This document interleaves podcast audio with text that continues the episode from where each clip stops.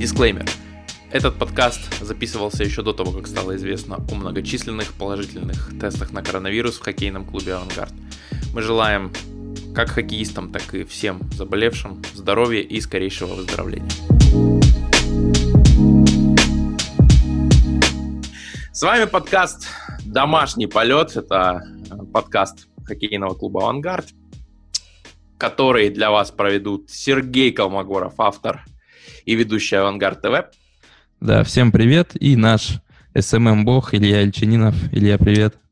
Ну вот теперь буду проводить подкаст в краске, засмущавшись, потому что к чему вот эти эпитеты, Серега? Скажи, к чему? Да ни к чему. Отвечу за тебя. Мы записываем с тобой подкаст.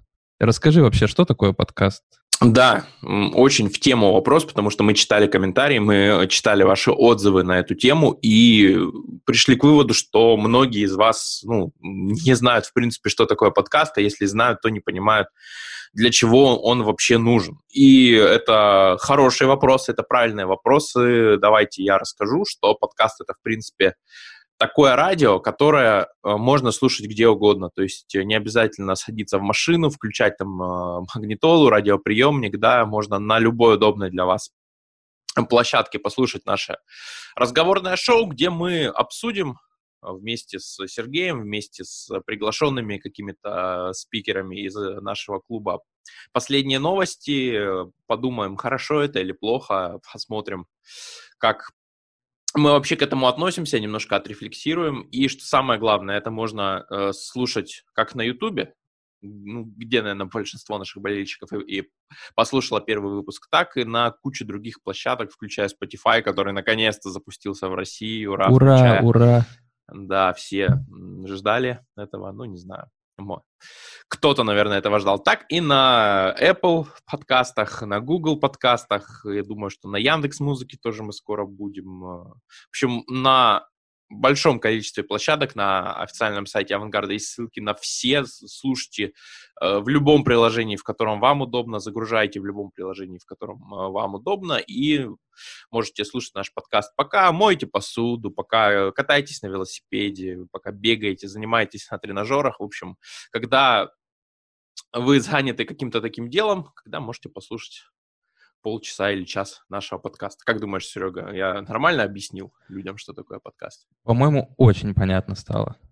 Теперь не должно быть в комментариях вопросов, что вы сделали радио на Ютубе? Зачем? Что вы себе позволяете? Там не хватало фразы. Справедливости ради, да, это, наверное, формат не для Ютуба, но для этого мы и завели кучу площадок, а если удобно слушать на Ютубе, то слушайте на Ютубе, мы, как и закон, этого не запрещаем.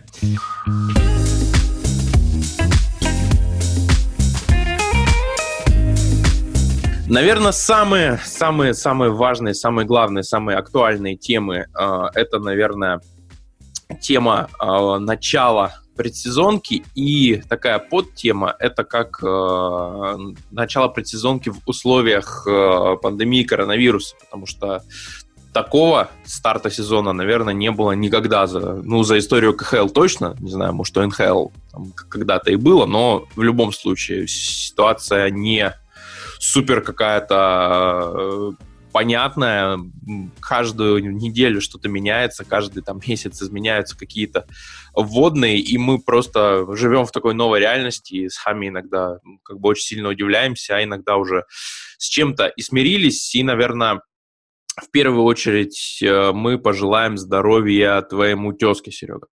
Да, конечно, новость буквально пару дней назад пришла, что у Сергея Шумакова выявили коронавирус, но он проходит бессимптомно, Серега себя чувствует хорошо, и его, насколько я знаю, он там занимается на велосипеде, пока, конечно, изолирован от остальных.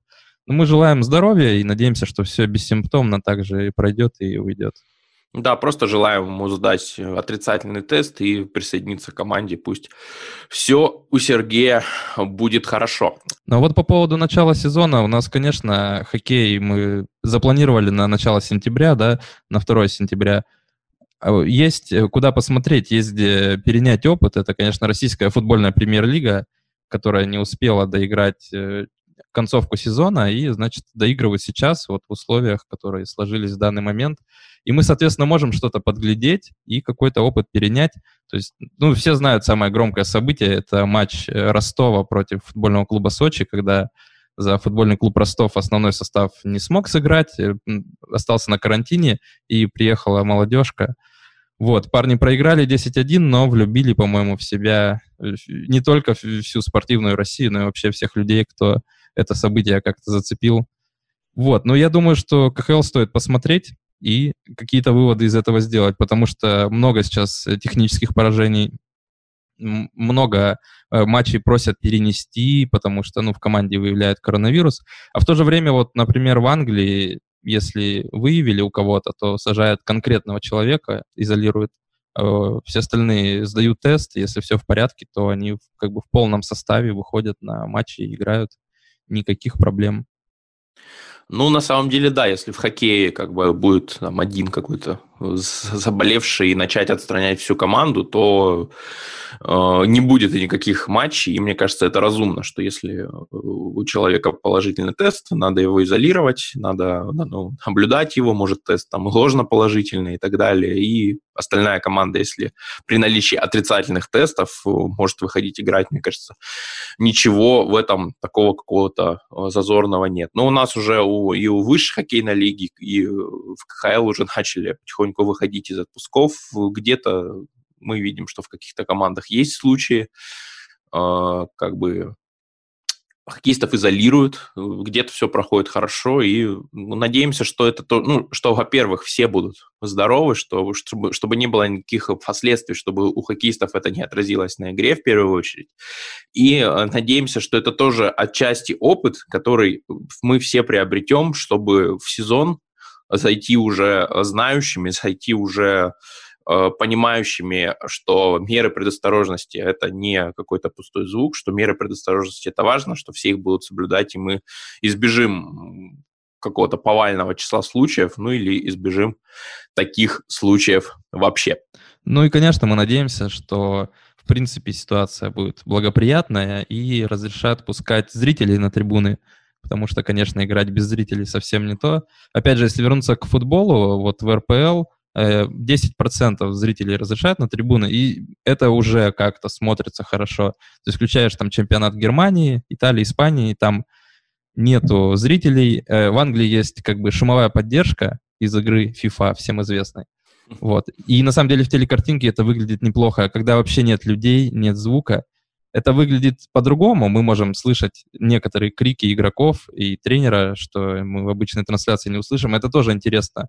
Но общая атмосфера все равно немножко не та. А вот смотришь РПЛ, люди кричат, прям нормально поддерживают, и это намного приятнее это все выглядит. Ну да, я, кстати, смотрел какой-то матч Уфы, у них там где-то фанатский сектор, где-то вот на углу, то есть между, собственно, ну где-то вот напротив углового флажка, и там они развернули баннеры, там видно, что мало человек, но поддержка звуковая была прям серьезная, и даже вот на секунду я поймался на мысли, что как будто и не 10%, а как будто, ну, прилично народу на стадионе, то есть, ну да, это реально спасает. Но еще, наверное, хорошие новости в том, что в Москве скоро должны разрешить 50% заполняемость, ну и мы надеемся, что на Подмосковье это тоже распространится, а 50% это уже дело, то есть это все-таки наполовину заполненная арена, это фан-сектор, это перформансы, то есть, ну, будем в лучшее верить, ну, и чтобы как-то слова наши подкрепить все-таки экспертным мнением, да, Серег, потому что мы с тобой можем рассуждать о чем угодно, да, но не имея медицинского образования наши слова, это, конечно, так. Поэтому давайте подключим к нашей беседе главного врача хоккейного клуба «Авангард» Дмитрия Батушенко. И он нам расскажет и про медосмотры, и про меры предосторожности, чтобы мы знали, как это все происходит. Да, комиссия для спортсменов – это несколько отличная комиссия, чем для обычных людей. Самое главное – это функциональное тестирование, это как раз тестирование на велосипедах, на дорожках, когда спортсмены выполняют максимальную нагрузку на максимальном пульсе, при этом у них повышается давление, пульс повышается, они из последних сил бегут, но в результате, значит, доктор получает информацию о состоянии его сердечно-сосудистой системы и функциональных возможностях. В какой форме хоккеисты подходят к сборам? Да, они подходят в форме «Авангарда», но если серьезно, то они готовятся к этим сборам. Берут тренера, берут лед, делают комплексы упражнений для того, чтобы, придя в команду, показать свои лучшие кондиции, чтобы продемонстрировать свое стремление быть в этой команде и показать, что они здесь не зря. Какие самые частые травмы у игроков после отпуска? Хотел сказать психологические, но ввиду того, что меняется окружение, обстановка и начинаются трудовые будни. Но скажу по-другому. Если спортсмен готов к сборам, если он тренировался полноценно, если он не забыл, что такое разминка, то травматизм во время сборов сводится на нет. Если же он не готов к ним полноценно, то, да, бывают травмы. В основном это травмы опорно-двигательного аппарата, понятно, соединительно-тканных структур опорно-двигательного аппарата. Но для профилактики этих травм у нас работают целая группа массажистов, реабилитологов. Мы готовим этих хоккеистов, которые предположительно могут получить травму, к тренировкам и тем самым стараемся минимизировать эти травмы. Как узнать, есть ли у новичка команды травма? Ну, во-первых, надо его расспросить, есть ли у тебя травма.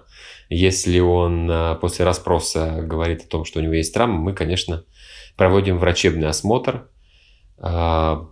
Если вдруг в чем-то сомневаемся, проводим еще диагностические процедуры в виде УЗИ, МРТ, КТ. Таким образом устанавливаем истину. Также в континентальной хоккейной лиге имеется медицинский портал, в который заносятся все травмы игроков, играющих, занимающихся или там находящихся в клубах континентальной хоккейной лиги. И, соответственно, мы можем, как врачи, посмотреть эту медицинскую информацию о каждом спортсмене. Насколько сильно в этом сезоне отличается специфика работы с игроками? Ну, это совершенно уникально. Уникально для любого клуба ситуация сейчас складывается во всем мире, поскольку с такой проблемой, как коронавирус, никто никогда не сталкивался. И более того, проведение спортивных мероприятий во время распространения этой грозной инфекции тоже никто не делал до этого года. Соответственно, континентальная хоккейная лига и Роспотребнадзор в России, они контролируют распространение вируса и в настоящее время готовятся к выпуску новые правила по обслуживанию и проведению тренировочных занятий, игр в системе континентальной хоккейной лиги. А насколько сказалось на форме игроков то, что они как бы 4 месяца были дома? Функционально они видно, что занимались. Что касательно их веса, то он остался на том же уровне, как и был весной. Так что вот как бы их опыт и профессионализм, они все-таки взяли верх над сидением, значит, перед телевизором и поеданием попкорна во время карантина. И они пришли сейчас в хорошей форме.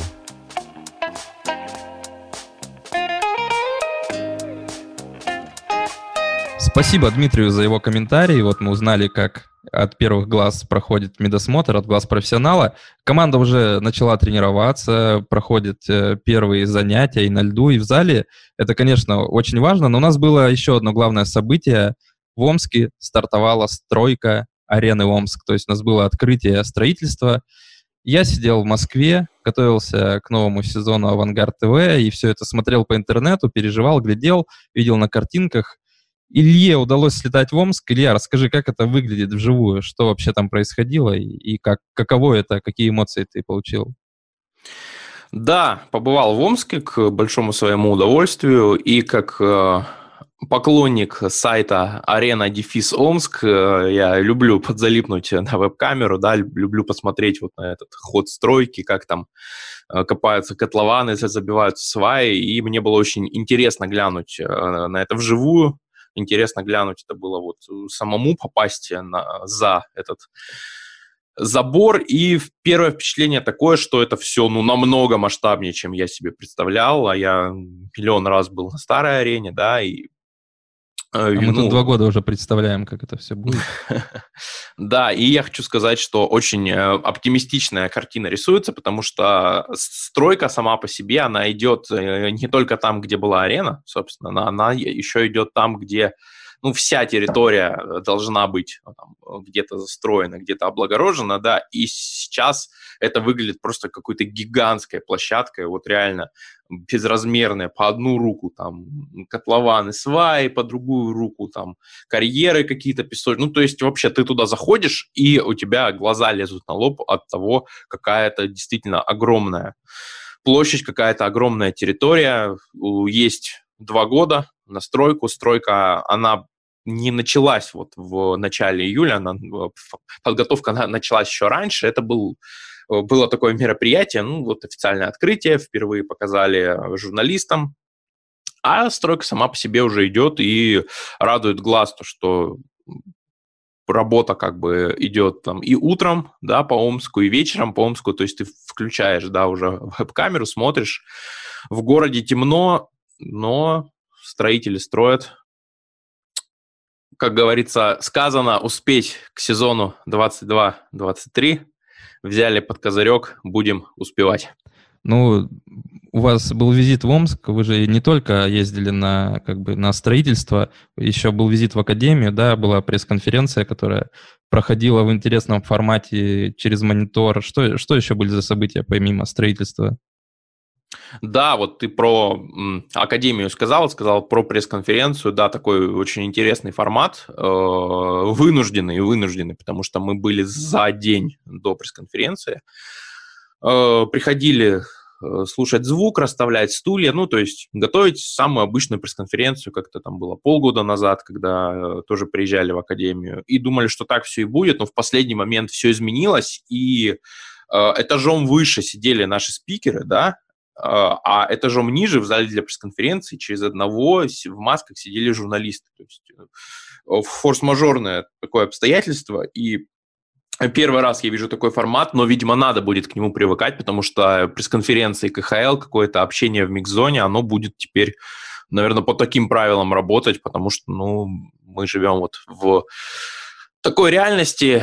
А что касается самой пресс-конференции, наверное, важно отметить, что у нас в нашу команду управленцев, да, вступил Шон Финн, несмотря на фамилию, он все-таки канадец, и он будет отвечать за развитие нашей молодежи вообще всех возрастов, начиная с самых маленьких, заканчивая командой МХЛ, и очень радостно, что в своих интервью он обозначил цель, что мы тут не для того, чтобы там побеждать в соревнованиях возрастов, мы не для того, чтобы выигрывать кубки МХЛ, мы здесь для того, чтобы готовить парней к взрослому хоккею, к тому, чтобы играть в КХЛ. То есть его задача — готовить кадры для «Авангарда». И мы верим, что самые первые кадры уже покажут «Авангарду», что они достойны, и будут играть в этом сезоне в качестве лимитчиков.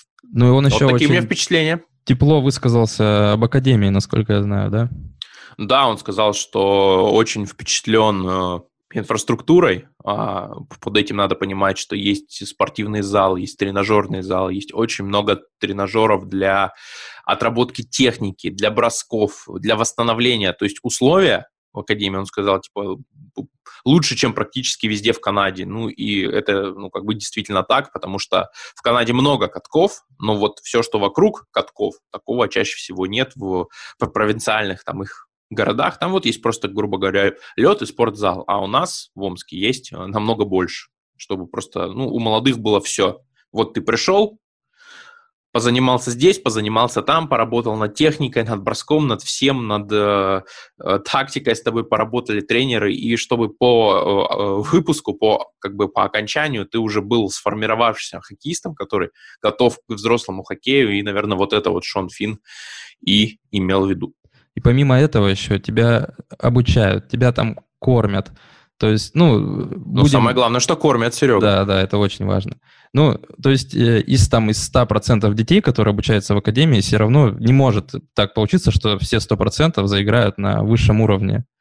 Или там на высшем уровне именно в «Авангарде». Поэтому одна из задач Академии, чтобы ребенок, заканчивая ее, у него была какая-то база. То есть у него есть школьное образование, если он вдруг хочет, он может там условно пойти сразу учиться на тренера, если он понимает, что в качестве игрока он там не сможет прям добиться. То есть Академия готовит как игроков, ну и так базис человеческий закладывает тебе, чтобы ты в будущем в жизни там не потерялся и в общем смог сориентироваться. Ну, я считаю, это очень правильный подход, так в Краснодаре давно уже делают, в футбольном, да, так работает эта тема в Ливерпуле, например, там они следят за своими выпускниками, да, потому что главное, и это отмечал там и не один, и не два человека, чтобы мы воспитали не хорошего хоккеиста, а чтобы в том числе мы воспитали и обучили хорошего человека, да, что получится в хоккее, не получится, всякое бывает, да, это спорт, но чтобы человек вышел за ворота Академии, и перед ним были открыты реально все дороги, чтобы, если там не получилось с хоккеем или со спортом, чтобы поступил в институт, чтобы получил образование, чтобы все сложилось хорошо, и я считаю, что эта цель, она отличная. То есть даже если с хоккеем не вышло, перед тобой вся жизнь, все пути открыты, и это здорово. Да, и также ты можешь себя раскрыть и в околохоккейной сфере. Сейчас знаем очень много профессий, такие как скауты, агенты, тот же тренер, там, видеоассистенты. То есть, ну, сфера очень большая. Авангард ТВ, да. Да, ну, будем честны, я хоккеем только во дворе катался на коньках, играл деревянной клюшкой. Я бы еще хотел, знаешь, сказать, у нас получается, что Академия находится как бы на берегу Иртыша, и через Иртыш у нас идет большая стройка арены, которая будет не только ареной, а вообще большой территорией, облагороженной, там, с развязками. И ты видишь дорожками. В этом символизм некий? Я вижу в этом, в Омске появится вторая точка притяжения, я надеюсь. То есть, ну, сейчас, если хочешь погулять в компании, куда-то поехать, то чаще всего это я еду в центр Ленина, там, Омская крепость, то теперь я надеюсь, что в Омске появится такая вторая точка притяжения, где можно будет тоже классно проводить время, ну, помимо большого количества парков, которые в Омске есть на данный момент. Ну да, хочется, чтобы просто приезжали туда люди не только на хоккей, но и погулять, что-то поделать, да, чтобы это реально стало таким местом силы. Это только на пользу пойдет всему Омску, всем омичам.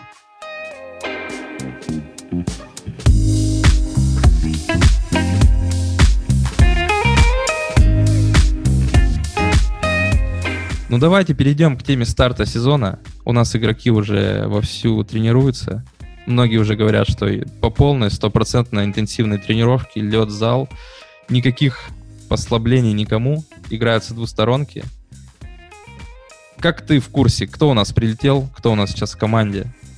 Я имею в виду из легионеров, из тех, кто был за границей и вследствие вот эпидемии не мог так беспрепятственно попасть, как это было раньше.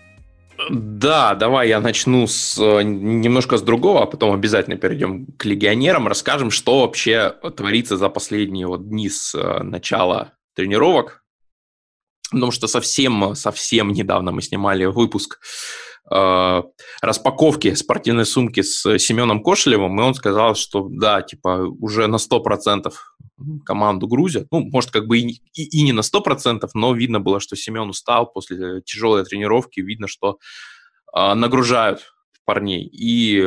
А это сколько пошло, получается? 4 дня, да, с начала предсезонки. Вот. И видно, что уже устают, то есть как принято говорить, да, на раскачку времени нет, и хорошо, что предсезонная подготовка началась, хорошо, что начался лед, потому что уже без хоккея, конечно, совсем стало тяжело, наверное, и нам, и хоккеистам, и мы рады, что все началось. Возвращаясь к твоему вопросу про легионеров, наверняка многие из тех, кто слушает, многие из наших болельщиков, фанатов знают, что уже самолет с легионерами и Бобом Хартли прилетел уже в Москву, они уже занимаются, тренируются на льду. Помимо Боба Хартли прилетел, значит, Корбан Найт, прилетел Вилли Пока, который начнет 3-й сезон уже в форме Авангарда, можно сказать, что ветеран.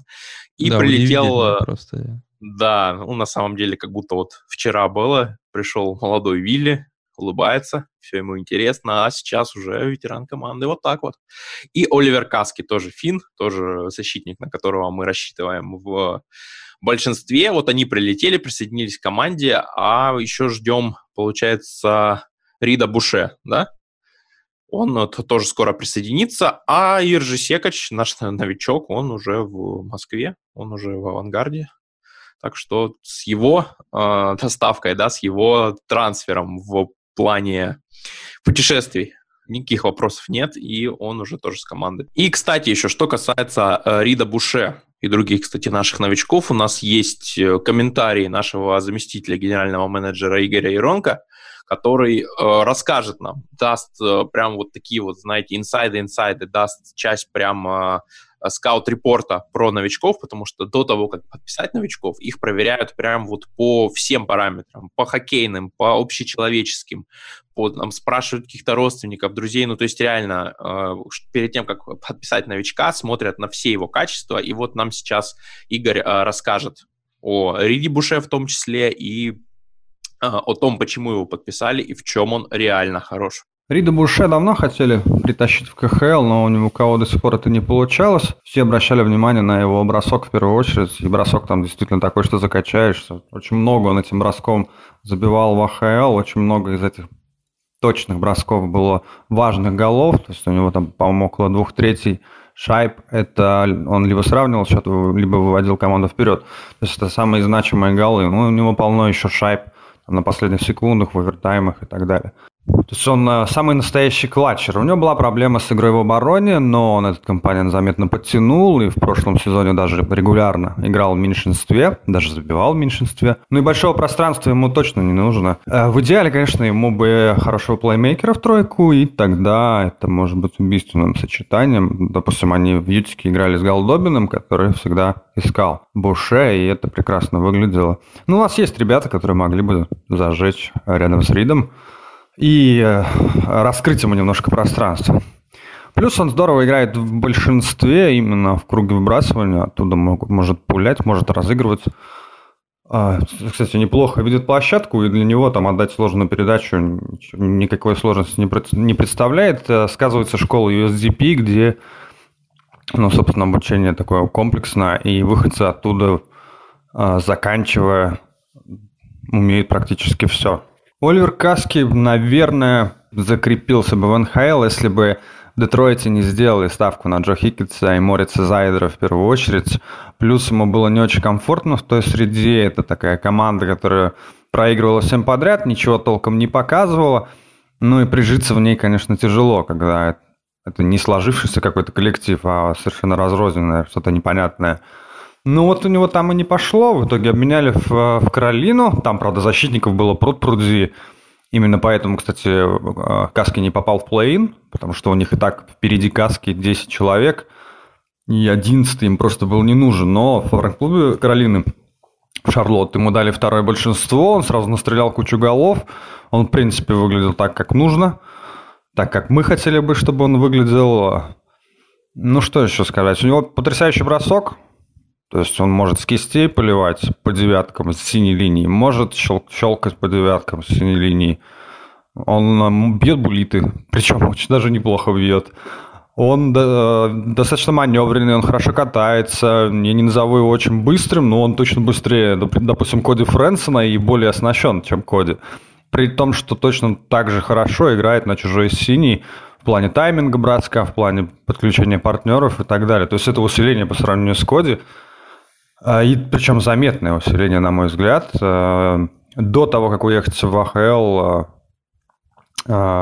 Каски завоевал титул чемпиона мира, и тогда он стал лучшим игроком финской лиги. Тогда он стал, по-моему, 6-м бомбардиром, если я не ошибаюсь, и просто тащил команду на себе. Мы, конечно, такого не ожидаем, но если он наберет там 35 очков, я посчитаю это хорошим результатом. Что касается Шафранова, то стояла определенная задача – найти тренера, который вывел бы наше большинство на удобоваримый уровень, а желательно, конечно, на элитный. И, собственно, исходя из этого, мы руководствовались в поисках там определенными критериями. Кандидатура Шафранова всплыла достаточно быстро. Все мы помним, что автомобилист там разрывал всех в большинстве в прошлом сезоне. В этом сезоне выглядел чуть похуже, но все равно хорошо. Ну и до того был Амур, с исполнителями уровня которого Шафранов умудрялся выдавать там достойный результат. То есть Амур был 4-м по реализации большинства, и это впечатляло. Кроме того, Шафранов знает английский язык, выступал за океаном. Никаких проблем у него в коммуникации нет. И вообще, в принципе, отталкивается от желания игроков в первую очередь. Ну, посмотрим. Мне кажется, это все должно получиться, учитывая его прошлые успехи и отсутствие каких-либо конфликтов.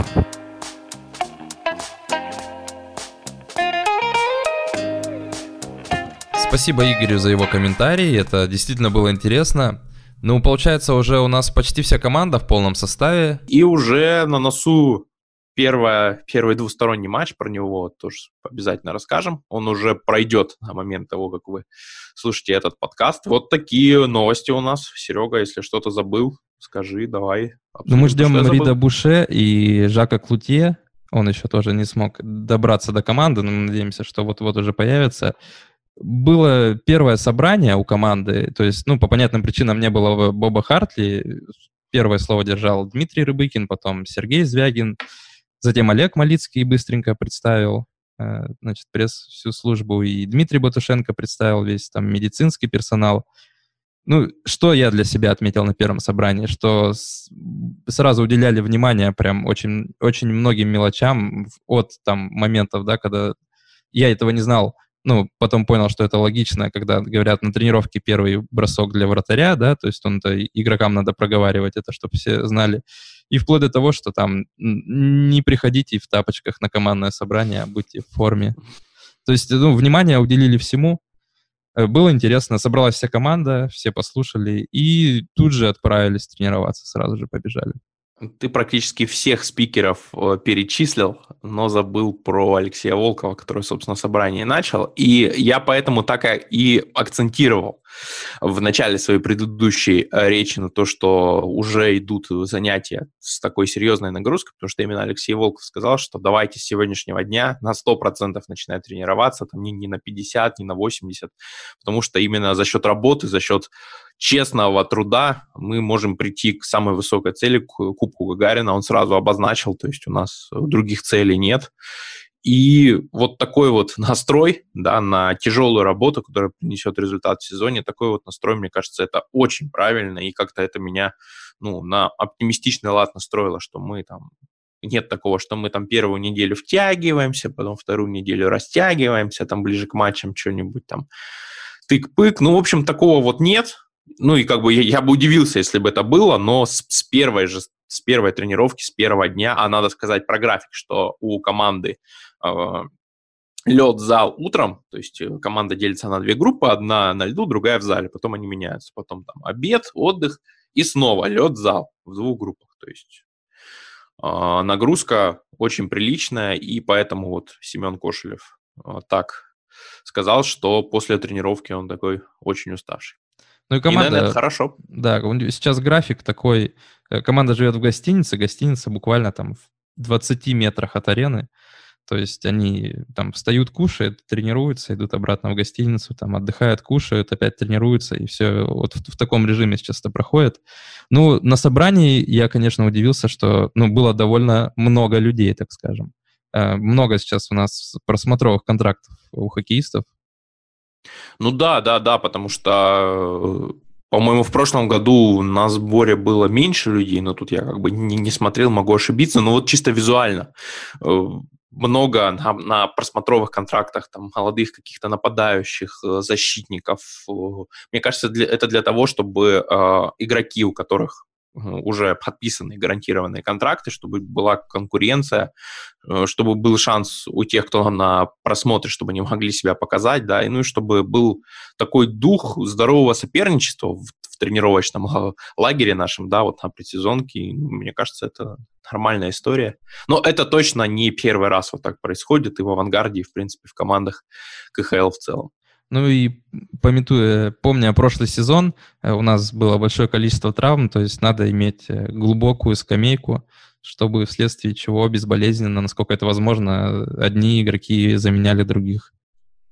Ну да, на самом деле, потому что я помню момент, это мы были в Минске, я не помню, ты был там, Серега, не был? Да, когда там вот, приболело несколько людей. Да, и у нас 12 человек из-за травм или там чего-то еще не смогли сыграть, и кто-то еще, по-моему, то ли Сергей Широков, то ли кто-то еще получил травму по ходу матча. То есть у нас вот в режиме реального времени 13 человек не могли играть. Но мы в итоге тот матч в Минске выиграли по булитам, по-моему, или в овертайме. Да, Андрей Гетта сравнял там буквально за несколько секунд, за 10 или 12 до конца. И потом, да, по булитам взяли игру. И я помню, да, тогда прилетали там Кирилл Спиценко с другими там ребятами быстро-быстро. Да, да, по-моему, Антон прилетали. Ковалев там матч сыграл свой единственный в сезоне. Ну, то есть там, да, ну, когда 12 человек вылетает, это такой форс-мажор, что просто, ну, и все об этом говорили, и Боб Хартли говорил, что в его долгой, длительной карьере такого не было ни разу. И это несмотря на то, что у нас, в принципе, тогда был довольно глубокий состав, то есть это такого не было, что там мы там каждого игрока считаем, и несмотря на это, все равно было очень сложно, и, наверное, сделали какие-то выводы, чтобы сейчас быть готовыми, ну, реально ко всему. Да, и в том матче я помню, что Вячеслав Войнов из разряда 36 минут сыграл, то есть это вот да, у него один... От 40, да. Да, это был тот матч, где вот он установил свой рекорд по Ice Time именно в одном матче. Это, по-моему, не свой рекорд, по-моему, даже рекорд лиги вообще. Да, вполне возможно.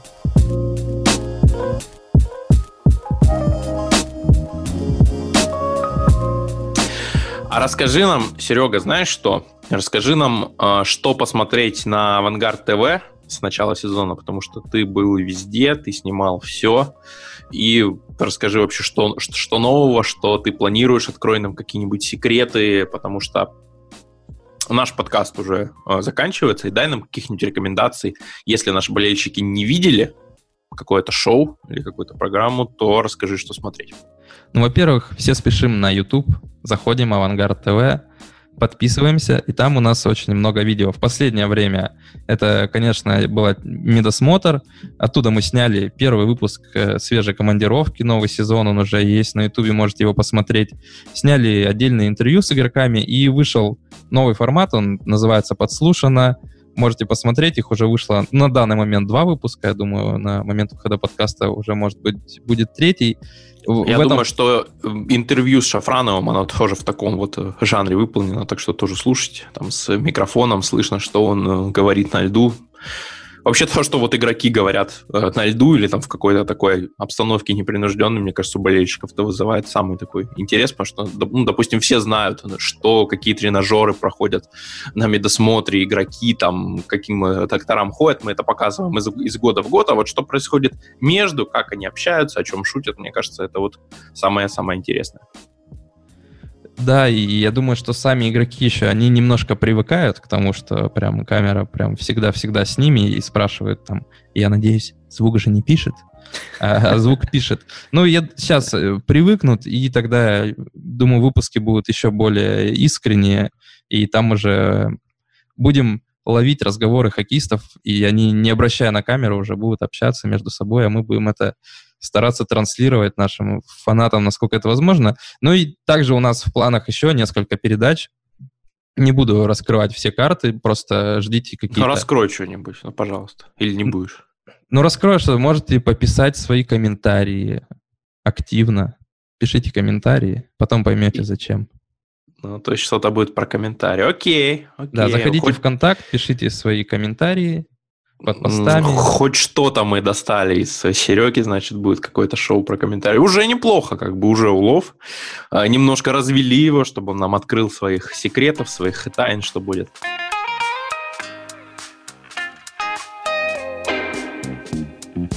Далее у нас там товарищеский матч, насколько я помню, с «Динамо» и с «Амуром». С «Амуром», да, будет. Я единственное не скажу, где будет матч с «Динамо», в Балашихе или у них на базе, но будет видно, поживем, увидим. Второй выпуск нашего подкаста подходит к концу. Пишите в комментарии, какие темы мы не обсудили, о чем еще поговорить, кого бы вы хотели еще услышать из игроков, из персонала или вообще, может быть, кого-то интересного гостя нам предложите, и мы попробуем его пригласить и поговорить с ним про «Авангард». Спасибо, что были с нами. Слушайте еще, слушайте нас везде. Еще также отмечу, что на разных платформах тоже оценивайте нас, ставьте 5 звезд или ставьте столько звезд, сколько мы заслужили. Пишите комментарии на всех платформах. Мы после первого выпуска прочитали реально все, и мы делаем это шоу для вас. И если вы хотите, чтобы в шоу были какие-то изменения, обязательно пишите нам, мы будем его адаптировать, и чтобы вам было максимально комфортно слушать. А нам, наверное, было нужно почаще это шоу выпускать, да, Серега? Конечно, мы будем стараться делать его чаще и намного-намного актуальнее. Спасибо за прослушивание всем, кто был с нами. Всем спасибо, всем пока. Это был «Домашний полет».